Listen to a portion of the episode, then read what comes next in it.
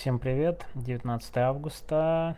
Вторая попытка записать очень-очень, мне кажется, длинный для меня подкаст, тот самый No Name. Сразу побеждаю, я сегодня, надеюсь, выступлю в стиле Трещанина. Это будет довольно долгая история, тем более, что это объединяет сразу для меня буквально три темы. Надеюсь, одну из них раскрою, плюс-минус, а две не до конца раскрою, может быть, как-нибудь к этому вернемся, потому что это важная тема. Немножко спекулятивный заголовок, простите, не хочу пугать э, названием страны, потому что здесь появляется наконец-то латиноамериканская страна. Помните, как я вам говорил, что люблю какое-то такое разнообразие внешнее, внешнюю политику, простите, Африка пока ждет. Хотя там тоже очень интересно. Видите, опять не могу не сказать в сторону, потому что страны ЭКОВАС одобрили вторжение в Нижер, назначили день этого вторжения. Ну, мне кажется, это такой элемент дополнительного давления на хунту, которая пришла к власти. И назвали его День Д. Буквально как высадка в Нормандии. И вот-вот будет вот это вторжение и коллективная операция по возвращению к власти демократического избранного президента Нижера – он сам одобрил эти действия. Так что ждем и следим за Нижером, посмотрим, сможет ли хунта сопротивляться, появится ли там Вагнер или нет. Видите, пока, пока так слежу, слежу за Нижером, будем еще об этом говорить, не сомневаюсь. Так вот, но сегодня будет латиноамериканская страна. Еще на этой неделе была другая история – которую много довольно обсуждали, о том, что 15-летний сын Рамзана Кадырова, Адам, избил в СИЗО, в тюрьме, э, человека, который там поджег, порвал Коран. Я, кстати, не могу сказать, что я очень внимательно следил за этим делом, э, потому что там, ну, все примерно понятно. И абсолютно циничная история по поводу того, как этого человека передали в Чечню. При... Вот это было полное нарушение любой буквы закона. Он не должен находиться, расследование проходить в Чечне, просто никак. Наплевать. А знаете почему? Потому что такой закон в России, он должен иметь очень важную воспитательную функцию, отнюдь не закон. Да, нет, не юридическая буква, а воспитательную. Надо наказать и передать именно в Чечню человека, да, который вот так поступил с Кораном. Вот видите, у нас такой закон по понятиям абсолютно чудовищная история, но совершенно, к сожалению, понятная, может быть, мы к ней еще вернемся.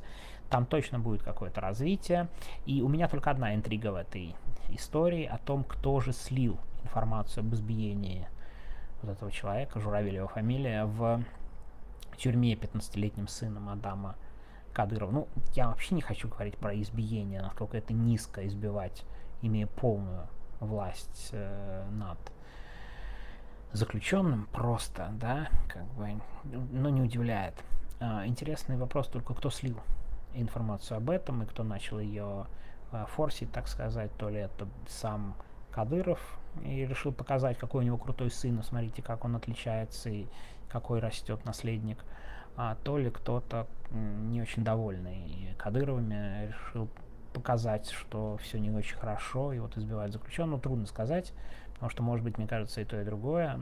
А почему такое внимание? Ну, потому что, э, знаете, обо всех диктаторах, начиная с Путина и заканчивая всеми остальными, говорят, что они смертельно больны. Ну, вот про Рамзана Кадырова тоже говорят, что он смертельно болен. И, конечно, в, там, в, очередной раз смертельно болен, но очень сильно больный. Поэтому, конечно, ну, приходится обращать внимание, кто наследник. Тем более, ну, Кадыров, мне кажется, довольно сильно продвигает своего сына. Ну, начал, по крайней мере. Так вот. А, я, когда это была история, задумался, а какие у нас есть аналогии. Да, что у нас есть с диктаторами, какие диктаторы вообще есть, э, что можно тут сравнить с происходящим в Чечне. Ну, естественно, аналогий очень много, потому что диктаторы очень любят передавать власть детям. Ну, я думаю, это не секрет, вы сами найдете миллиард примеров, я что-то даже помогать не буду. А, или некоторые вот прямо сейчас пытаются это делать, там, Коленька Лукашенко, да, тут достаточно. Для упоминания, кстати, вспомните по поводу аналогии, как Лукашенко и его сын э, пришли в белорусскую тюрьму. Помните? Это, это видео встречи. Да? Круглый стол, блин. Прошу, прости господи, отвратительная встреча. Отвратительная запись. Андрей, что ты хочешь? Телефон сел, ну я тебя поздравляю. Ну сел и сел, все. На, чуть-чуть еще посмотри, планшет и все. Нет, Андрей, кончилось время, я пока записываю, я не могу. Кончилось время, я тебе попозже продлю, Андрей. На пять минут берешь мой, все. Я сейчас закончу, и у тебя отберу, я тебя предупредил. Я не удивлен. Простите, пожалуйста, видите, очень сильно в сторону, потому что жена гуляет с маленьким ребенком, а Андрей дома. Приходится параллельно э, следить и за этим. Так вот, возвращаясь э, по поводу аналогии, ну и у нас в истории была аналогия, кстати, смутного времени, к примеру, потому что Борис Годунов оставил своего 16-летнего сына, непонятно, что с Борисом Годуновым случилось, и, в общем, началось смутное время, потому что он был слишком слабый. Ладно, это отдельная тема, я, кстати, тоже очень люблю смутное время и период гражданской войны, там очень много мифов.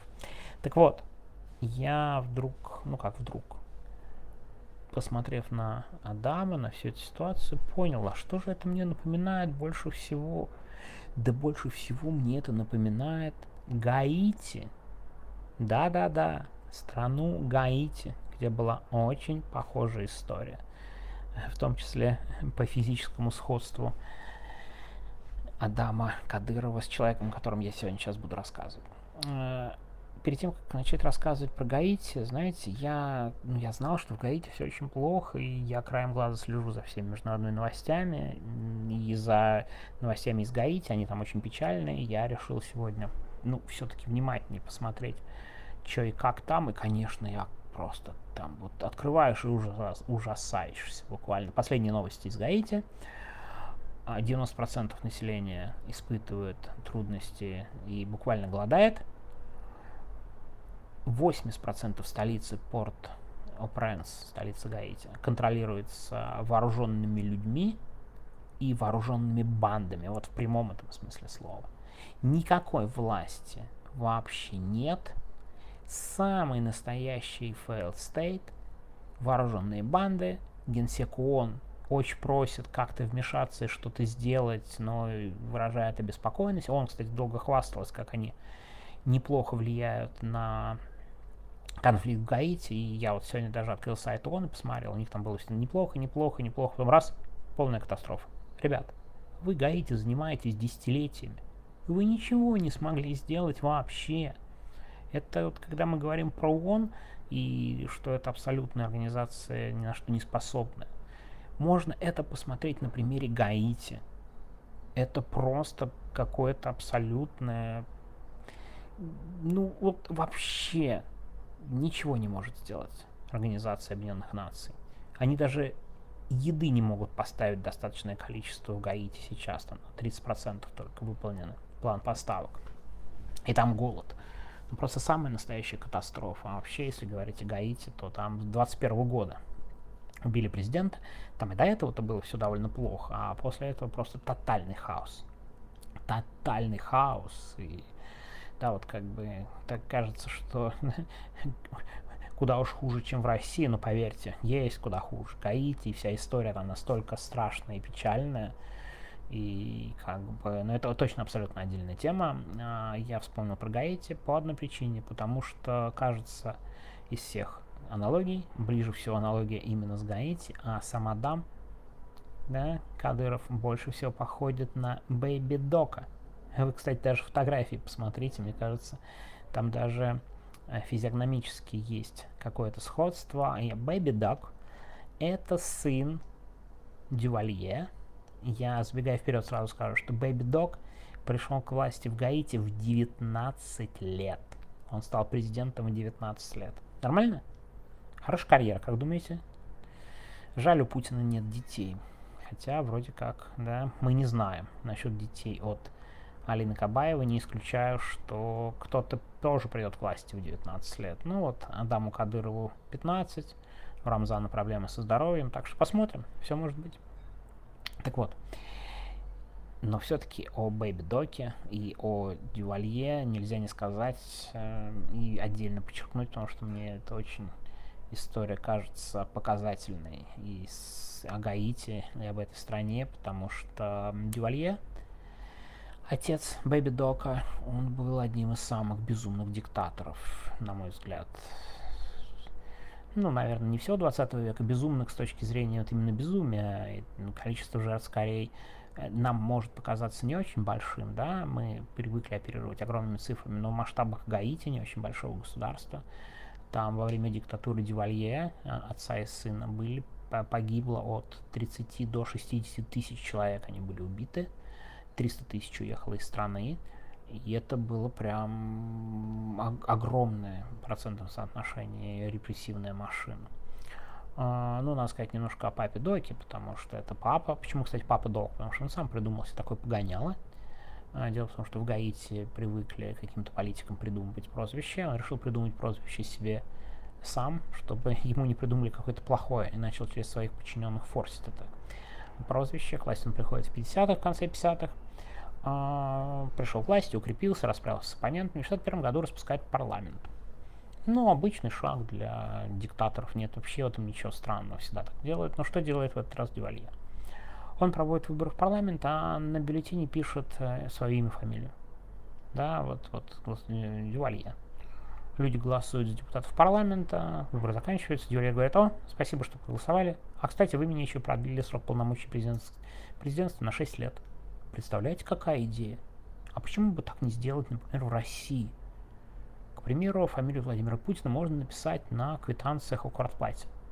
И все, кто заплатил квитанции о квартплате, я думаю, кстати, результат может быть будет и ниже, чем в Гаити. А все, кто оплатил квитанции о квартплате, выходит Элла Памфилова говорит, это прекрасная идея. Вы знаете, за Владимира Путина проголосовали все люди прямо в квитке о квартплате. Я считаю это высшим проявлением демократии и всего прочего выйдет и скажет, потом они начнут хвастаться, как они сэкономили деньги. Это я цикл на заметку. Да, то есть, по-моему, очень неплохая креативная идея прямо на бюллетенях написать фамилию Владимира Путина. Но ничего, Гаити нам может дать и другие примеры. В 1964 году, шести лет было мало, как вы понимаете, у Дювалье Папа Доку, он проводит новый, новое голосование. И возникает вопрос на этом голосовании к народу, и очень простой. Вы хотите, чтобы Дювалье был пожизненным дик- президентом, конечно, не диктатором, пожизненным президентом. И на бюллетене ответ «да». Второго ответа не подразумевалось. Понимаете? Там есть эти разные версии, что можно было писать «нет» или нельзя было писать «нет», в том смысле, что э, возможность была вообще написать «нет» или не было, но бог с ним, не будем в подробности вдаваться после победы. Как вы думаете, победа же, правда? А еще можно было сколько угодно бюллетеней взять, если ты приходишь на избирательный участок. Тоже идеи. Вы записываете, записывайте в ЦИКе. Я надеюсь, кто-то же следит за моими подкастами. В конце концов, вы же должны мониторить важные идеи, 20 идей для развития России. Вот возьмите, например, гаитянский пример, как проводить выборы Владимира Путина. Да, и как давать потом, например, ему какие-то титулы. К примеру, после этих выборов – у Дювалье появилось очень много разных титулов, типа рыцарь революции, лидер революции. Но мне больше всего понравился титул, внимание, великий электровозбудитель душ. Электровозбудитель душ Владимир Путин. А чего? Звучит, по-моему, правда?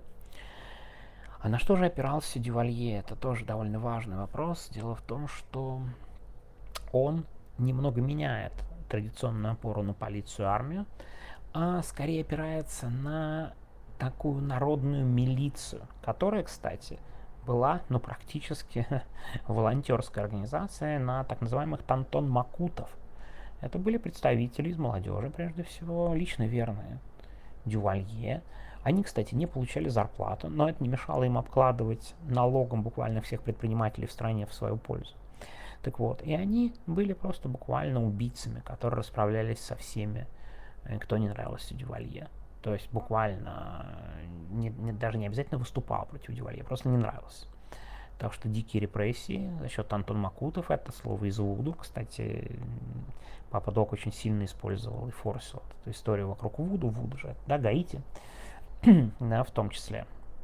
И а спрашивается, а что было с экономикой? Ну, с экономикой при, таким, при таком правителе хорошо быть, конечно же, не может, но вы же понимаете, как, какое хорошо. У него огромные счета в швейцарских банках, огромные... Он бизнес, кстати, делает, да, покупает дом, а через год продает государству в три раза дороже. Класс, отлично. Или, к примеру, печатает книги со своими цитатами, продает их по 15 долларов. Э, маленький такой цитатник, буквально как у Мао. И продает их по 15 долларов. Каждый гражданин Гаити должен купить эту книгу. Есть деньги, нет, ну твои проблемы.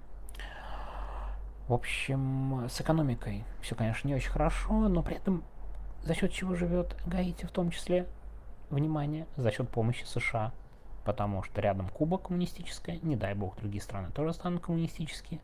И Соединенные Штаты, в общем, дают деньги самым безумным диктаторам, лишь бы они не были коммунистами. А Дювалье всегда на словах был антикоммунистом и борцом с коммунизмом, главным борцом с коммунизмом в регионе, как он любил себя называть. Так вот, а, иногда ситуация немного менялась. К примеру, когда пришел к власти Кеннеди, он как-то не очень хотел поддерживать Дювалье, и ему не нравились все эти репрессии, и отношения резко ухудшились. Э, шла речь о том, что помощь финансовая будет прекращена диктаторскому режиму. Дювалье в ответ на это провел обряд Вуду и стыкал чем там иголками, э, тыкают э, президента Кеннеди, ну не самого президента, как вы понимаете, его портрет куклу, куклу президента Кеннеди, представляете, вскоре Кеннеди убивают. Дювалье говорит, ну вот видели, я очень страшный маг. И он, кстати, часто так практиковал и рассказывал, какой он мощный и э, сильный маг. Так что он использовал вот эти обряды, в том числе в политике, и, по крайней мере, вот все эти верования и суеверия. Но он сильно болел. Дювалье сильно болел, причем там интересно, опять же, вокруг его болезни, у него как-то был сердечный приступ, он несколько дней был без сознания, все не понимали, что будет, нужен был кто-то исполняющий его обязанности, назначили исполняющего обязанности. Дювалье пришел к себя и такой, о, исполнял мои обязанности, пожалуйста, пройдемте-ка в тюрьму. Ну вот в буквальном смысле этого слова, да? И не говоря о том, что он вообще был еще явно психопатом, этот доктор. Он реально, кстати, был доктор и врач. Дювалье у него была, например, личная пыточная да, была человека резко. Не буду вдаваться в подробности, но в буквальном смысле слова. Такой буквально гроб с лезвиями. А, но он болел, сердце, диабет, и он умирает довольно рано. А, и, но перед тем, как он умер, он успел назначить своим наследником своего сына, того самого Бэйби Дока, которым мы так долго, так долго к которому сегодня подвожу. Сегодня точно будет побит рекорд, я уже вижу 17,5 минут. Baby Dog приходит к власти, его отец умирает. Внимание! В 19 лет. Он приходит к власти в 19 лет. Самый молодой президент и глава государства в истории вообще. Ну, новейший я имею в виду. А, он приходит к власти. Ну, кстати, надо э, не то чтобы отдать должное, да, просто перещеголять диктатуру Дювалье было довольно сложно, потому что там прям была безумная диктатура. И, кстати, сбегая вперед, ну, опять э, э, повторюсь, нам может показаться немного, но для небольшой страны 60 тысяч погибших, безумие. Так вот, некоторые послабления, там Baby Dog даже некоторых политзаключенных отпускает, но это было продолжалось недолго, кстати, очень смешно а, немножко оттеснил Антон Макутов и делает свою гвардию под названием Леопарды. Я почему-то подумал, что если вот Адам сделает вместо, да, полк Ахмат, полк Леопард, это будет очень вполне себе, мне кажется, э, релевантно тому, что происходит. Полк Леопард, почему бы и нет. И правит он довольно долго, тоже страной, тоже, конечно же, с помощью репрессий, немножко он ослабление сделал, потом все закрутил, и там прям было тоже очень-очень-очень жестко. Его, кстати, погубило то, что все больше и больше эмигрантов бежит э, с Гаити, в том числе бегут в США, и отношение к нему медленно, но ухудшается. Плюс большая проблема всех диктаторских режимов, э, там, ЮАР того же, что в условиях постепенного потепления в холодной войне американцы без особого восторга относятся к таким режимам, мягко говоря, да, то есть они не вызывают у них восторга, а вот эта вот угроза прихода коммунистов, она становится все более эфемерной, а значит и поддержка такого рода режимов ослабевает. Так вот, в 1985 году Baby Dog а, пытается провести, ну, пытается, проводит, а, проводит референдум о пожизненном сроке для себя. Но тут и начинается все, вся движуха, что называется. Страна недовольна, хоть референдум и проходит, и он на нем побеждает, но, ну, видите, я уже даже охрип, такое длинное для меня э, сообщение. Он хоть и побеждает, но постепенно в стране начинаются выступления. Как обычно, эти часто бывают студенты, потом перестрелки, он пытается подавить в крови все это выступление, там Антон Макута, который немножко оттеснены, там, ну, то есть много противоречий накопилось, он не был таким а, концентрированным злом, видимо, как его отец, он все-таки был не совсем э, вот в стиле таком и личном. И он упускает момент, когда это все можно было подавить, начинается выступление, и армия в какой-то момент переходит на сторону восставших. Но Бэби Доку дают сбежать. Да, это тоже отличная просто история. Ему совершенно спокойно дают сбежать. Он бежит и абсолютно спокойно. Человек, на руках которого просто огромное количество крови. Огромное количество сворованных денег в государстве он живет во Франции, и там, там нормально все с ним. Все хорошо. Франция дает ему убежище, и все нормально. Правда, у него проблема вечно с деньгами. Почему-то. Это, это отдельная интересная история. Не хочу опять в нее очень глубоко э, залезать. Но э, в 86 году два гаитянца мне подают в суд э, за то, что их преследовали на Гаити лично. Ну, подали, подали в суд во Флориде, в США подают в суд лично, и очень интересно, подают в суд и от всех гаитянцев, которых обобрал режим Дювалье. И они спустя два года этот суд выигрывают. Суд во Флориде постановляет выплатить этим конкретным людям там какие-то суммы типа 700, 750 тысяч долларов или что-то еще. И, внимание, взыскать в пользу гаитянского народа с Дювалье, да, вот с э, Бэйби Дока, сына 500 миллионов долларов. И это решение приводит к тому, что постоянно его какие-то счета то конфискуют, то он отсуж... отсуживает и так далее. Ну, то есть э, он постоянно проблемы имел со счетами, но деньги все равно у него были, и ничего страшного с ним не происходило, да, вот так, так и жил. Так что посмотрим, будет ли жить Адам Кадыров, например, в Объединенных Арабских Эмиратах. Ну, не очень хотелось бы, честно говоря, но в общем, с другой стороны, не самый плохой вариант, если в стране будут какие-то изменения. Проблема, что в Гаити никаких изменений не было, но что случилось дальше с Бэйби Догом? Он живет в, во Франции 25 лет, и в 2011 году, неожиданно абсолютно для всех, внезапно возвращается в Гаити на следующий год, после страшнейшего землетрясения. Может быть, кто-то из вас помнит, такое страшное было землетрясение в Гаити. И вот Бэйби Дог, он и до этого извинялся перед гаитянским народом и говорил, что я хочу искупить вину. Он после этого возвращается в страну. Он возвращается в страну, ну, трудно сказать, понимал он, что его ждет или не понимал. Но, кстати, с ним достаточно мягко поступили, в том смысле, что он был, он был задержан, ему было предъявлено обвинение в коррупции, но отпущен на свободу. Он был отпущен на свободу, он жил в своем доме, который у него был, до 2017 года, и там умер. Видите, как так выходит, что в своей кровати умер его отец и сын, а это абсолютно безумные диктаторы, да, абсолютно безумные чудовищные диктаторы. А, интересно прочитал про Дювалье, про Току Дювалье, что ну, лет, по-моему, 10, что ли, назад. Мне ну, надо смотреть. А, я просто сегодня это видел, не, не стал линки да, проверять. Э, просто информация о том, что когда Transparency International составляли список самых коррумпированных диктаторов то ли 20 века, то ли современности, но я не помню, как он назывался, Baby Dog занял в этом рейтинге седьмое место. Но видите, всего седьмое. Я думаю, что у Адама Кадырова есть все шансы. Ну, Рамзан Кадыров тоже, безусловно.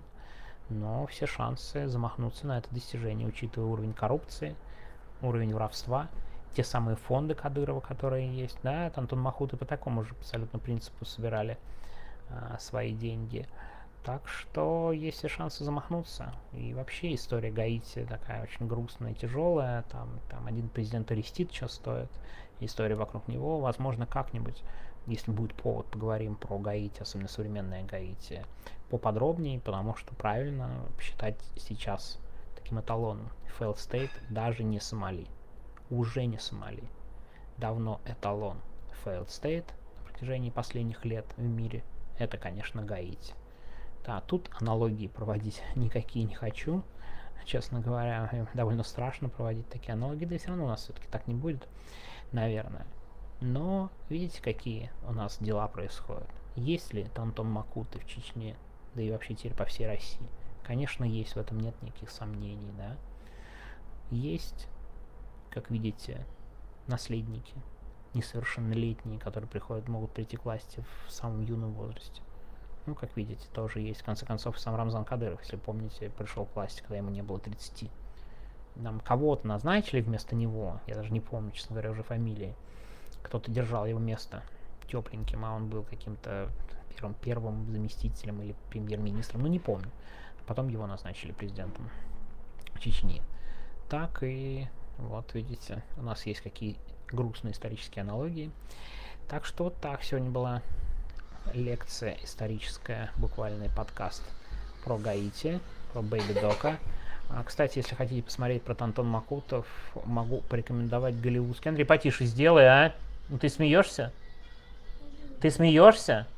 Ты пришел с орущим мультиком ко мне. Еще тише. Я себя не слышу. Ну, вот. Можешь там посидеть, пока дай мне записать до конца. А, простите, сбился уже в самом конце. Андрей пришел с громко хорошим мультиком, пользуясь случаем. А, посмотрите фильм «Комедианты».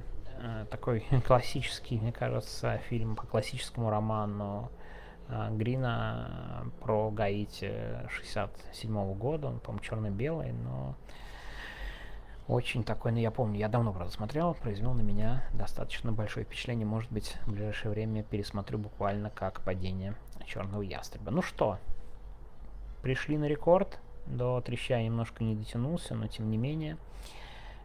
Всего доброго. Видите, ушел совсем в другую тематику. Ну, ничего, на следующей неделе, в ближайшие дни, либо будет поинтереснее для сегодняшней ситуации в России. А может быть, будет какая-то пауза. Предупреждаю сразу, в среду у меня начинается недельный отпуск. Посмотрим, как там будет, какое будет настроение, какая геополитическая ситуация в мире, в конце концов. Они же, она же тоже влияет на наш маленький подкастик. Всего доброго, слушайте Диму Трещанина, подписывайтесь. Э, как подписаться на канал, не знаю. Кто дослушал до конца, хочу, кстати, сказать, что вы можете подписываться на Patreon и Boosty. Тем более, что кто дослушал до конца, э, ну, наверное, люди, которые сегодня, прослушав на Гаити, должны оценить уровень э, подготовки. И если хотите поддержать, буду очень рад. Тем более, надеюсь, на следующей неделе выйдет новый исторический ролик. Ладно, все. Всем пока.